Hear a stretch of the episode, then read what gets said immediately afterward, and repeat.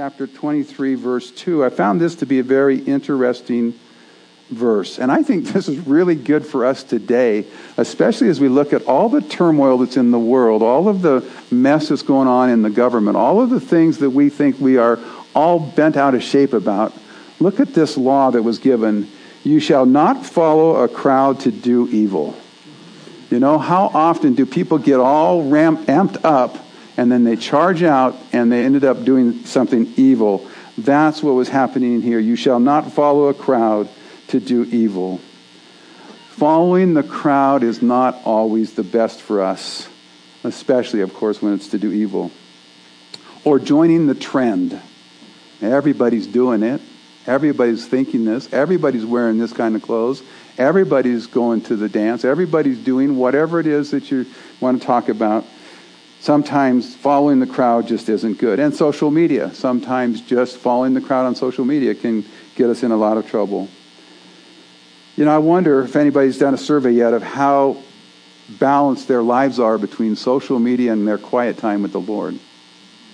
Facebook, Twitter, Instagram, quiet, peaceful, reading God's scripture, TV off, nothing going on. You know, there's a, there's a balance there. Let's not follow the crowd. So, where was this leadership in Aaron? Seems like he's pleasing people right now, and that's always dangerous. The popular opinion is not always right. These people came to him. You know, the history of most of those, what you might call righteous movements or right movements in time, are usually been lonely souls who have heard the authentic voice of God and did what the voice of God told them, not what the people said, not what the masses would say, not what the people in charge would say, or maybe even the majority. Um, they stood alone a lot of times, or in a small minority. Now, you remember with God, you and Him are a majority. So if God calls you to do something, to step out, and you feel God's called you to do it, then you need to do it. Doesn't need to be popular, doesn't need to please all the people, but if God's called you to do it, you need to do it. So, most of those great events in history, just a few leaders. If you think about our revolution from the British, from, from the British, a small group of guys got together, got together, wrote some documents, and we're still that nation that was birthed by those few people.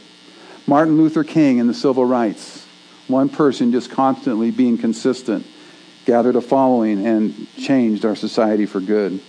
India's independence and Gandhi. One guy, I love it when he says, Where are you going? We're going to go to the ocean and make salt.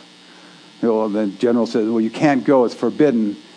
100 million, uh, 100,000 uh, British soldiers cannot stop 100 million Indians from going to the ocean. And they went, it was peaceful.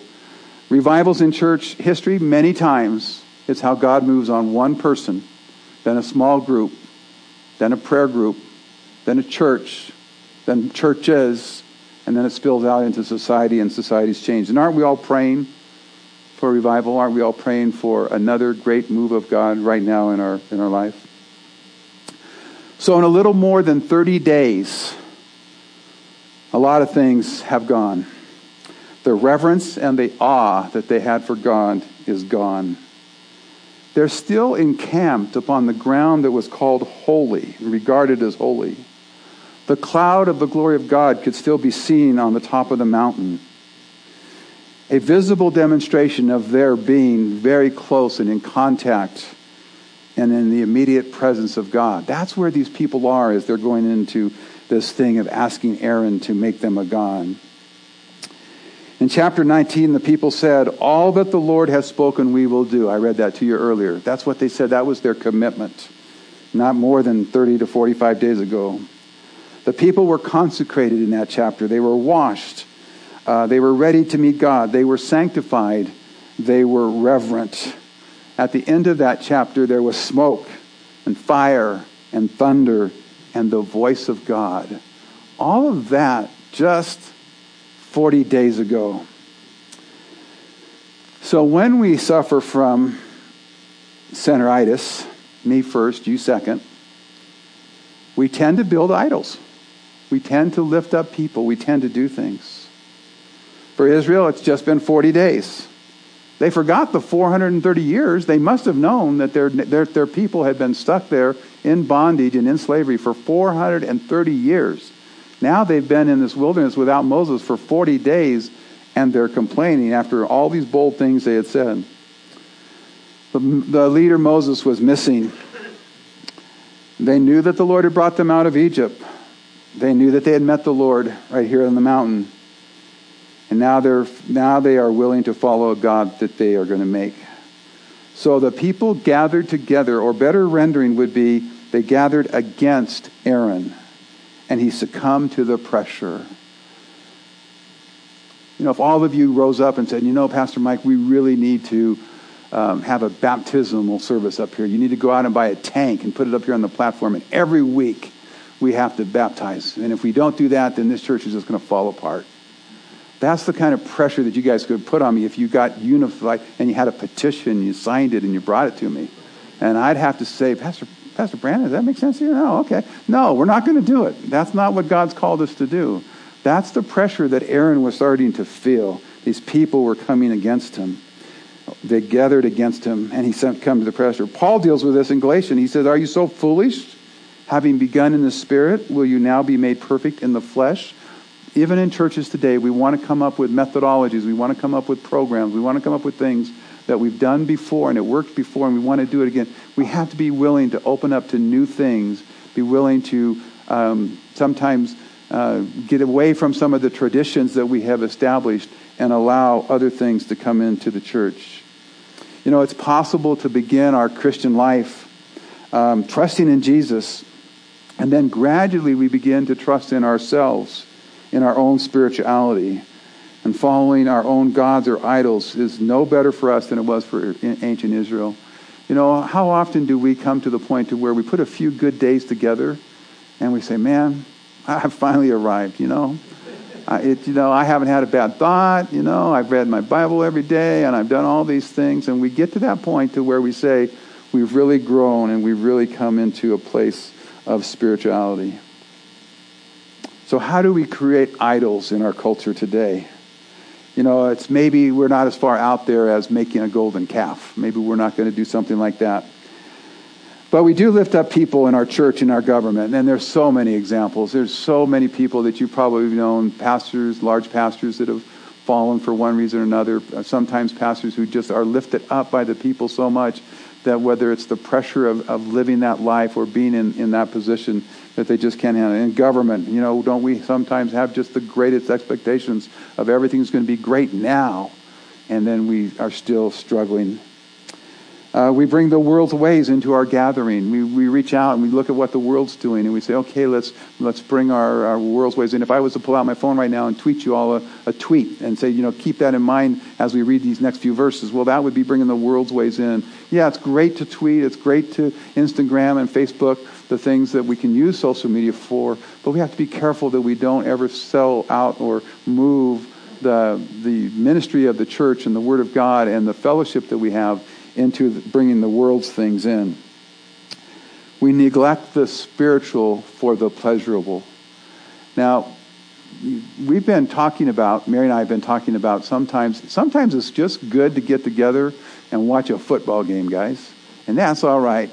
And ladies, sometimes it's good to just go out and have some pie and coffee and just enjoy each other and maybe do some uh, window shopping or do do some real shopping. You know, tell your tell your husbands I said it's okay. Okay.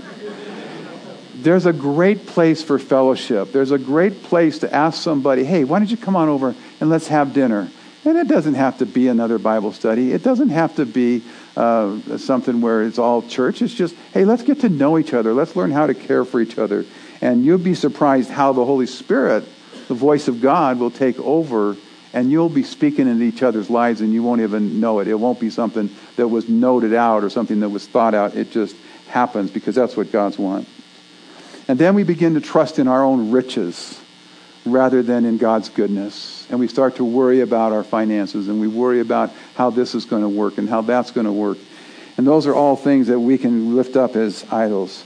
But again, I would remind you that the, the um, um, Antidote to the disease of centeritis is the cross. We keep coming back to it. So in verses 2 to 6, they built a golden calf, and they gave credit for something that God had done to this golden calf, and then they worshiped it and they sacrificed to it. Amazing, the stiff necked people, as, as God calls them, that they would do that so soon after all of these victories they had.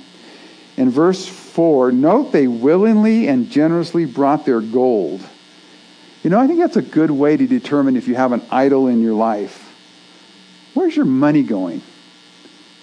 Your hobbies, if you're a photographer, I'm sorry if I'm stepping on toes there.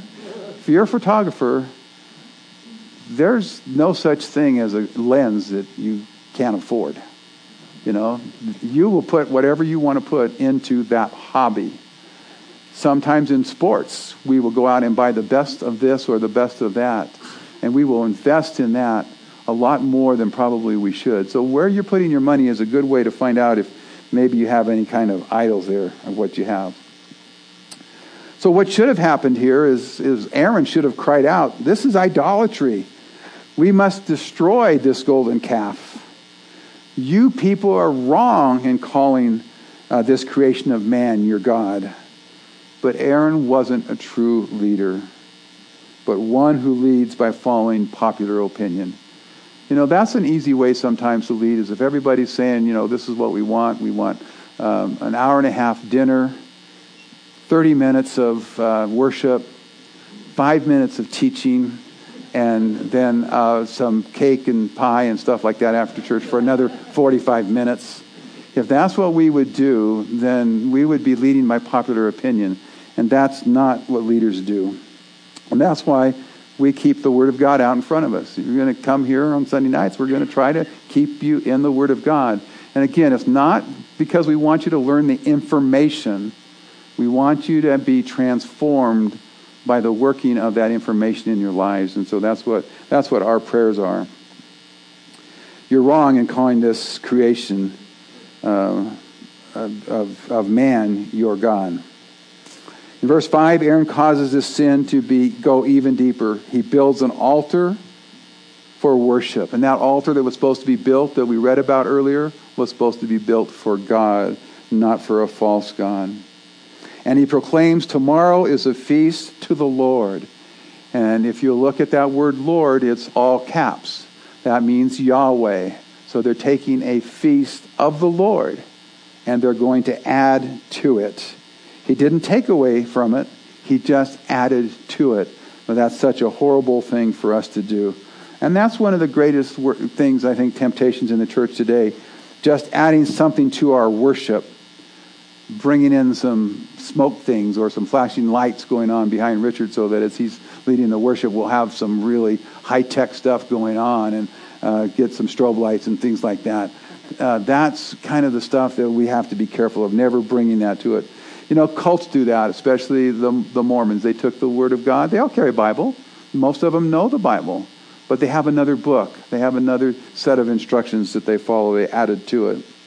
So in verse 6, it says, They brought their offerings, they ate and they drank. And you know, that's normal for the offerings. That's normal for the feast days in Israel, is they would bring the offerings, the sacrifices would take place. There would be a barbecue, and there would be some celebration. There would be some eating and some drinking.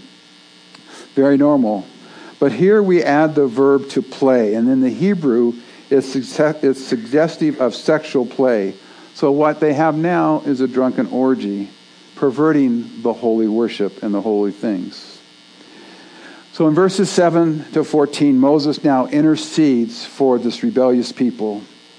He's been busy, you know, for 40 days, writing down all the laws that we talked about in these chapters in between our two studies. He must have thought, how could they? How could they, while I've been gone, while I've been up here talking with the Lord, after all they've seen going on, how could they do this? So the Lord tells Moses, Your people, as if the Lord wants to disown the people. The Lord tells Moses, Your people, and he tells them what they've done. Now, where he was on the mountain, it seems like the, the topography there would have been that Moses and Aaron, uh, as Moses and uh, uh, the other guy, Joshua. They were coming back, and they probably couldn't see, but they could hear the noise that was going on. And so the Lord says, They have corrupted themselves. They have turned aside quickly. They've been disobedient. They've made a molded calf. They've worshiped it. They've sacrificed to it. And they've said, This is your God that brought you out of the land of Egypt. Wow, can you imagine? Can you imagine having the Lord tell you, and you're their leader, this is what your people have done? So, what a great challenge for, for, for Moses. And in verses 9 to 10, he really takes that on. And so, um, let's go ahead and pick up our reading at verse 7, and we'll go 7 through um, uh, verse, uh, verse 10. And the Lord said to Moses, Go get down, for your people, whom you brought out of Egypt, have corrupted themselves. They have turned aside quickly out of the land which, uh, out of the way which I commanded them. They have made themselves a molded calf, and they've worshipped it and sacrificed to it, and said, This is your God, O Israel, that brought you up out of the land of Egypt. And the Lord said to Moses, I have seen this people, and indeed it is a stiff necked people. Now therefore, let me alone, and my wrath may burn hot against them, and I may consume them, and I will make of you a great nation. Verse 11 Then Moses pleaded with the Lord his God, and said, Lord, why does your wrath burn hot against your people, whom you have brought out of the land of Egypt? with great power and with a mighty hand. Why should the Egyptians speak and say, He brought them out to harm them, to kill them in the mountains, and in, to consume them from the face of the earth? Turn from your fierce wrath and relent from the harm to your people. What a great challenge for Moses. God is ready to pass judgment on this stiff necked people. And he tells Moses, I will make you a great nation. Moses, you're going to take the place of, of Abraham. Now, the promise to Abraham, Isaac, and Jacob will still be fulfilled because Moses is the descendant.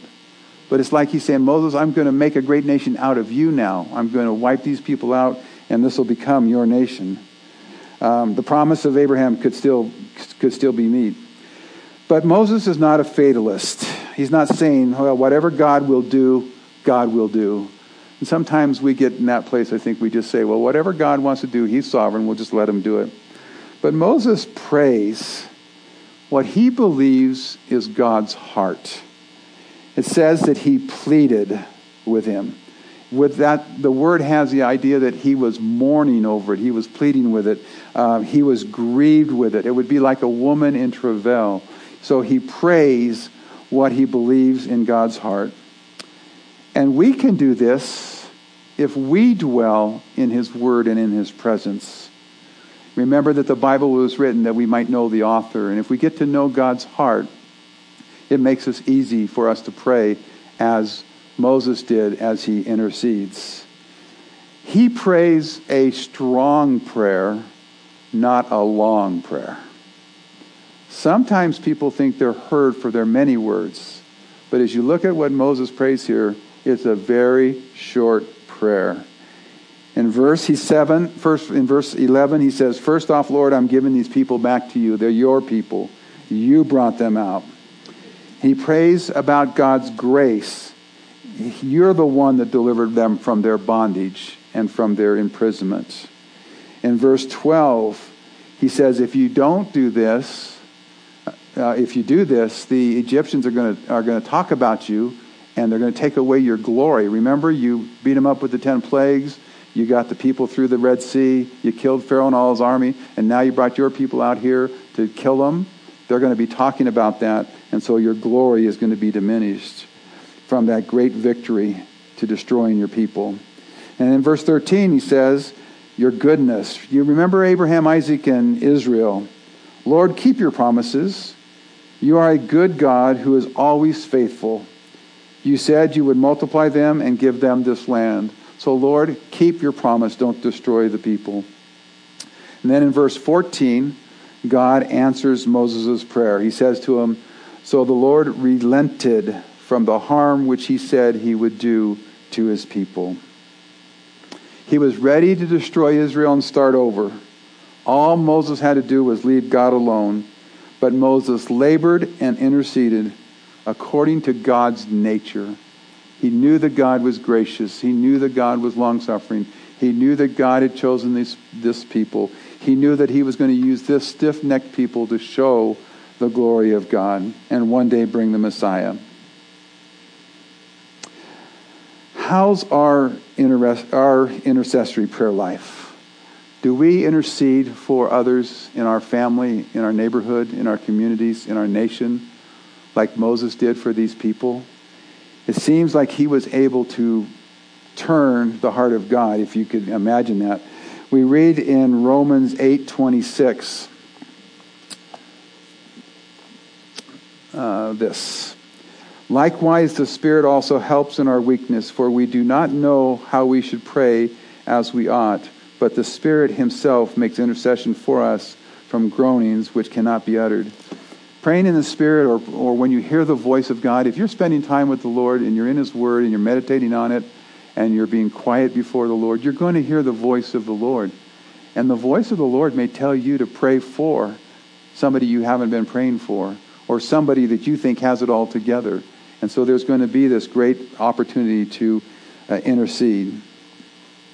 But the word relented there has caused some people to have problems because they say, well, how can the Lord re- re- relent? How can he change his mind? How can he do this? Well, the King James, the New King James, and the NIV, they all use the word the Lord relented. Uh, but the New American Standard says it like this So the Lord changed his mind about the harm which he said that he would do to the people. The Amplified Version says this The Lord turned from the evil which he had thought to do. And the Septuagint read like this The Lord was moved with compassion to save his people. Wait a minute. What do you mean you're moved with compassion? They just made an altar. They just took the golden calf and they put it in front of the altar. They sacrificed to this golden calf. They've said all these things wrong, and you're moved to compassion for your people. And there's a frustration sometimes when we talk about the attributes of God. When God is speaking to the church or speaking through people, and the people who are writing the book and the literature that's coming our way are using terms and language that is familiar to us as human beings. Here's what, what Spurgeon had to say about this. Because many are frustrated about this part of language that's used in our Bible. So Spurgeon says, Some are frustrated because the Bible describes God's action in human terms, but they really cannot be described in any other way. I suppose that I need not say that this verse speaks after the manner of men. I do not know after what other manner we can speak. To speak of God after the manner of God is reserved for God Himself. And mortal men could not comprehend such speech. In this sense, the Lord often speaks not according to the literal fact, but according to the appearance of things to us, in order that we may understand so far as the human can comprehend the divine. And so that's one of the things that's taking. Remember, he says, My ways are not your ways, my words are not your ways. Those are things that the Lord is doing here. And that's what he's saying here. So, what that really means about the Lord relented you know, it, it seems like he changed his mind, but I like the way the Septuagint uh, read it there, where it says, He will have compassion to save these people. And we'll see how that goes uh, as we go on. A good example of this using the language of the day, or the language that uh, Moses wrote this in, is verses 7 and 9. God speaking, but using language of man. And the Lord said to Moses, Go, get down, for your people whom you brought out of the land of Egypt have corrupted themselves. They have turned aside quickly out of the way which I commanded them. They have made themselves a molded calf and worshipped it and sacrificed to it, says, and said, This is the this is your God, O Israel, who brought you up out of the land of Egypt. That's you know, I, we can't even comprehend what God was really feeling or sensing as he observed this stiff-necked people sacrifice, building this idol and then sacrificing to it. So that's the best we could get out of it. So from verse 15 to the end of the uh, chapter is one of the most striking scenes, you know, uh, ever recorded in Scripture. It's just a, an amazing story. Moses comes down from the mountain and he's carrying the tablets, and you've, I'm sure, all seen the movie The Ten Commandments. Joshua heard the noise and thought they were preparing for war. And Moses said, No, there's a party going on down there, and we're going to find out what's happening. So Moses was angry, and he threw the tablets and he broke them. Now, Moses has had a problem with anger. Now, we think Moses is a leader, we think he's one of those great guys of the Bible, but he has some anger. Now, guys, any of you got anger? Any of you, ladies, any of you got anger? Any of you ever get angry and speak out of sorts and act out of sorts? Moses was an angry guy. You remember in Egypt, he was angry when he saw the Egyptian fighting with the Israelis, so he killed him. Then he had to run and he had to hide, and then he comes back. Remember when he gets to the rock the second time and he becomes angry with the people and he smites the rock when he was supposed to speak? To so Moses has had a problem with anger. He had some consequences. God forgave him, but he had some consequences. He didn't get to go into the, to the promised land, but he had anger. But he still is a person who can intercede and go to God and ask for help.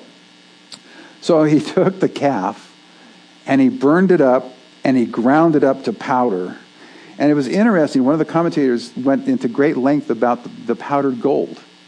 Do you know that precious metals can be ground up so fine it's like the dust that's on a moth or a butterfly? You ever seen that little moth, the little powder that's on those wings?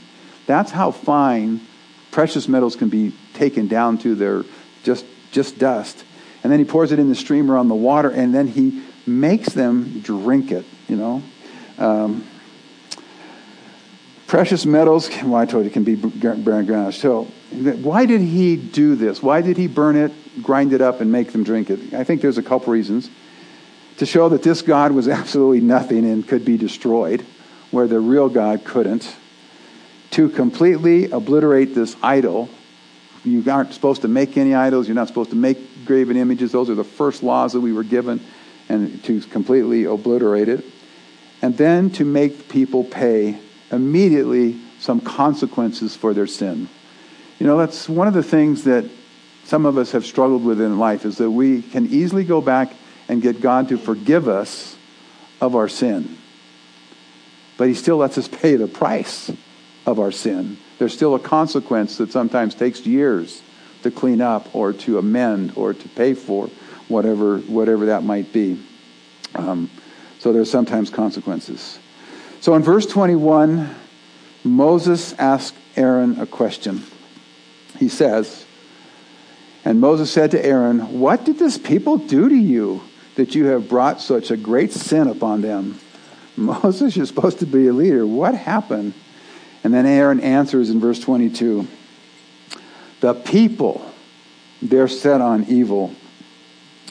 You know, we may not think our hearts are evil, but the Bible says that they are. The heart is deceitful above all things, desperately wicked. Who can even know it?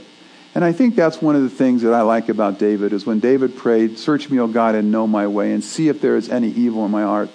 That's a prayer that we should really pray for ourselves is that, God, search my heart. Search my heart and show me. And, and when we get it pretty good, okay, God, go one layer deeper. Go one more layer deeper. And where am I frustrated? Where am I anxious? Where am, where am I unbelieving? Where, where is my faith limited? Go, go one more step down there. The Bible also says, For out of the heart proceeds evil thoughts and murders, adulteries, fornication, thefts, false witnesses, and blasphemies.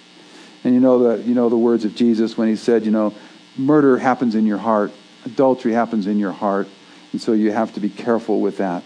So Aaron says those, those people, their hearts are set on evil. So Moses saw the people that they were unrestrained.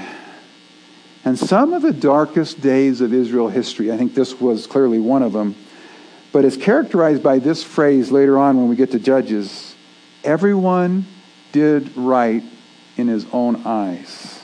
Everyone did what was right in his own eyes. They, they had the law. They were given the law. They had this book of the covenant that they were given, and they were concentrated. So Moses called the question Whoever is on the Lord's side, come over here. While before Moses was their advocate, he was interceding for him. Now he's become a preacher. And he's called the question. And so I would make sure that all of you know that we're a Christian church. We believe in Jesus Christ. We believe he lived and died for our sins, and hung on the cross, and he rose from the dead. And we believe that. And if you have questions about that or need to uh, come to grips with that, we'd love to talk to you because that's what we are as a Christian church. Moses called the question. He says, If you're on the Lord's side, come here. And then after that, we see the judgment of the Levites. The, the Levites were called out. They were told to take their swords and go through the camp. And that day, about 3,000 people died. So Moses leads the people saying, Consecrate yourself. Now he comes right back, okay, horrible sin, horrible things, but let's consecrate ourselves. And then in verse 30, he calls out their great sin and adds that I'll go to the Lord. So in verse 30, he says, Now it came to pass on the next day that Moses said to the people, You have committed a great sin. So now I will go to the Lord, and perhaps I can make atonement for your sin. And Moses returned to the Lord and said, All these people have committed a great sin and have made for themselves a God of gold. Yet now, if you will forgive their sin, but if not, I pray, blot me out of your book which you have written.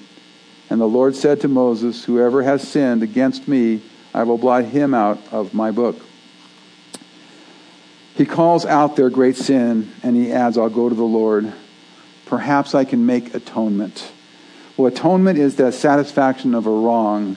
It's reconciliation between God and man. And Jesus did that for us on the cross. We have been reconciled with God we have been atoned. Now Jesus is interceding for us.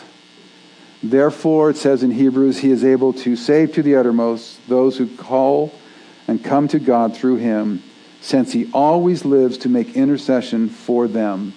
You think if Moses travailed and pleaded with God for these people, can you imagine how Jesus is prevailing for and interceding for us? He's up there before the Father praying for this church, for you as individuals, that God will, will bless us. So last week we considered some of the types that Moses was of Jesus. We've been looking at the different types. They were born, both born under a king who wanted to kill them. They both went down to Egypt. They both were brought up out of Egypt. They both went up on a mountain and Jesus and Moses came to bring and to speak his word. Now, we see that both of them, Jesus and Moses, have been seen as intercessors for people, and one who makes atonement for the sins. And I like what he, what he said there, what Moses said there. He says, And if you won't save them, then blot me out of your book. I'll take their place. Both Moses and Jesus were willing to go all the way. Jesus in the garden, and Moses here in Exodus 32. So, what a story. Coming down from the mountain, throwing the thing down, burning the thing, making them drink the gold, sinning, sinning and sacrificing and building an altar. I mean, just a colorful, colorful story. I mean, if I'm God and this three million people that I just rescued and brought out here just did this, and now they built this gold idol, and Moses has only been gone 40 days, I, you know, I'd say, you know what, I'm just going to give up on these guys. It's just not, it's not worth the effort. And then you read this. Then you read this. God's amazing grace, where you would never find it. Verse 34 Now therefore go, lead the people to the place of which I have spoken before you. Go into the promised land, Moses. Take these people there. Behold, my angel shall go before you. What? After all they did, you're going to let your angel God go before them and lead them into the promised land? That's amazing grace in an unexpected place. Because this chapter has always been to most of us a chapter of how they sinned, how they made an idol, and the, and the repercussions of that. But God says, My angel is going to go before you. That's amazing grace. That is just amazing. And so we have to remember that when we mess up, when we sin, when we take communion in a few minutes, there is God's amazing grace that is there for us. But the chapter doesn't end with that. I, I wanted to end with that, but I felt it wouldn't be it wouldn't be good because it ends with this. Nevertheless, in the day when I visit your for punishment, I will visit punishment upon them for their sin. So the Lord plagued the people because of what they did with the calf and with Aaron. You know, sometimes we receive God's amazing grace, but we still have to go through the consequences. Sometimes a person, we have uh, two employees down at Murrieta at the conference center, both convicted murderers, both felons. They went to prison, one for 27 years, one for 32 years. And they got right with God. One of them opened a, a Bible study in the prison and brought a lot of people to Christ. And now they have a, a, a home where they're bringing kids in. It's called Completely Restored. And they're working with these people that have been in prison. You know what? They did the murder. They asked God to forgive them. And during those years of incarceration, they were forgiven. They were heaven bound. But they still had to pay the price. They had to go through those consequences. I pray that as we start to realize God's amazing grace, that if we have consequences of our past sins, that it will be overshadowed immensely by God's amazing grace. His grace forgives us of all those sins. We are positionally clean before God. We are standing righteous before Him. So amazing grace in unexpected places.